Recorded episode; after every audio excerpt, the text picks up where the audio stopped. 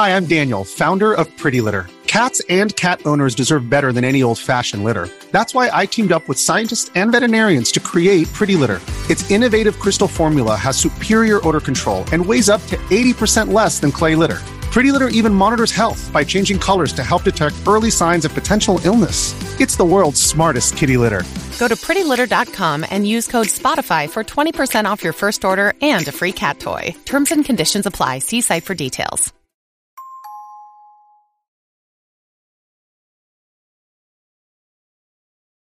いまいち4人事件は1981年昭和56年3月29日に栃木県今市市現日光市で発生した事件である。本事件の犯人である藤波義雄は1931年5月15日埼玉県に生まれた。藤波は地元の高校を卒業後家業の農業を手伝ったり野菜の行商を行ったりしていたが1974年に女性 A さんと結婚。その後は足利市内のパチンコ店に勤めていたが仕事のストレスか違法薬物に手を出すようになり長野県千曲市など各地を転々とした後違法薬物使用の件で栃木県内にて逮捕される。約5年の懲役を食らい無所暮らしを余儀なくされたが1979年2月出所。反省などみじんもしておらずその日暮らしの仕事を少しする以外は親戚や知人から金を借りて自堕落な生活をする毎日だった。懲役を終えて帰ってきた藤波は妻に再三手を挙げるようにもなっており夫婦生活は限界を迎えていた。そのため1980年6月に A さんと協議離婚。A さんは藤波の暴力もそうだが被害妄想が激しいことに特に我慢がならなかった。これは藤波が使用していた違法薬物の副作用の影響と考えられている。そして離婚は成立。ようやく A さんは藤波との縁を切ることができた。しかしこの離婚が悲劇の幕開けとなる。藤波は A さんに未練たらたらで諦めることができなかった。もう一度やり直さないかと直談判に行くが当然のごとく A さんは拒否。A さん側の親族も藤波を拒絶していた。失うものがない藤波はそれでも A さんにしつこくアプローチ。脅迫とも取れる電話は日常茶飯事。A さんの兄のもとに訪れ居場所を聞き出そうとしたこともあった。当然 A さんの兄は何も教えなかった。A さんの兄が居場所を教えてくれないことに腹を立てた藤波は1981年3月29日午後 A さんの実家を突撃訪問。藤波は酒を飲んだ状態でいきなり俺だと上がり込んだ。するとたまたま居合わせた姪っ子2人を凶器で襲い重傷を負わせた。さらに外出先から帰宅した A さんの兄の妻当時36歳。そして騒ぎを聞きつけた親族当時55歳を同様に襲い命を奪った。騒ぎを聞いて現場には近所の人が集まってきた。そのうちの一人が庭の小屋の脇のオレンジ色の農業用ビニールシートから人の足が出ているのを発見。めくってみるとそこにはもう動かなくなった親類の男性の遺体があった。さらに5メートルほど離れた場所の農機具小屋脇の青いビニールシートの下から倒れている A さんの兄の妻の遺体を発見した。藤波は車に乗り込んで逃走。その際人を引いて軽い怪我を負わせている。通報を受けた今市警察署は検問などを実施して藤波の行方を追った。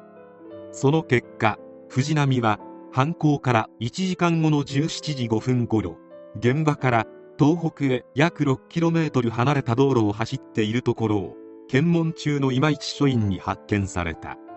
当初藤波は犯行を否認していたが19時過ぎになって認め緊急逮捕された。この際職務質問を受けた藤波は持っていた刃物で自決を図ったがその試みは失敗している。また藤波の車から A さんの家にあった指輪と真珠のネックレスが出てきたため容疑に強盗を追加。他に藤波は現金700円カメラも盗んでいた。警察の調べにより藤波は今回の事件で捕まる前に1950年から1979年にかけ前科11犯宇宙違反前科2犯を重ねていたことが分かった。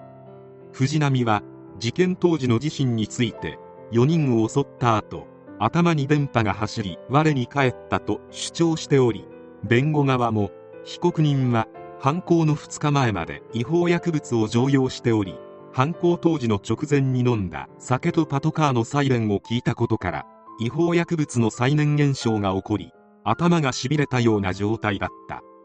犯行後我に返ったものの犯行の意思はなかった。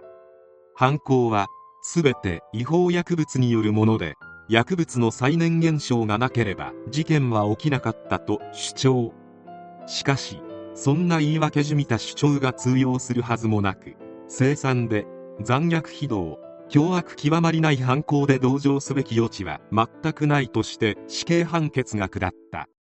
控訴上告まで舌が覆ることはなく1993年9月9日に最高裁で死刑が確定した。そして2006年12月25日収監先の東京拘置所で死刑執行。去年75歳。事件発生から26年もの時が経過していた。この死刑執行に関しては特に死刑反対派から一悶着起こされている。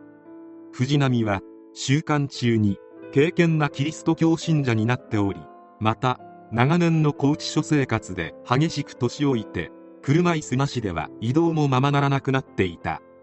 そして刑執行の直前死刑囚に唯一接することができる民間人がいる。それが教会士である。教会士は牧師や神父僧侶などの宗教人でそれぞれの宗派の教えに基づき刑務所や拘置所などの被収容者に対する心のケアを行う。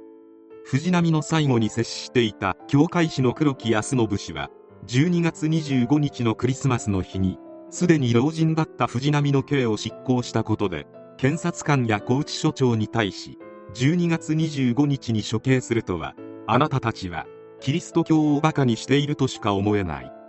75歳になった老人をなぜこのような仕方で命を奪わなければならないのですか？病で自然に亡くなるのでいいではないですか。法務省の者たちは人間を見ていないのですと抗議した。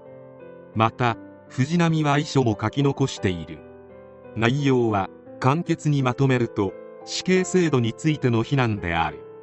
教会士の黒木氏は藤波のやった罪を知った上で病で自然になどと発言したのであろうか。被害妄想で家に押しかけられたまたま居合わせて命まで奪われた遺族の方々のことは少しでも頭にあったのか。そもそもなぜ死刑執行されるに至ったか考えたのか。藤波は国から何の理由もなく命を奪われてしまうかわいそうな人間ではない。同情の余地もない罪を犯したどうしようもない人間なのだ。死刑反対派は被害者の心情や無念を本当に考慮しているのか疑わしくなることがある。賛成派と反対派が分かり合える日はいつか来るのであろうか。多分来ないか。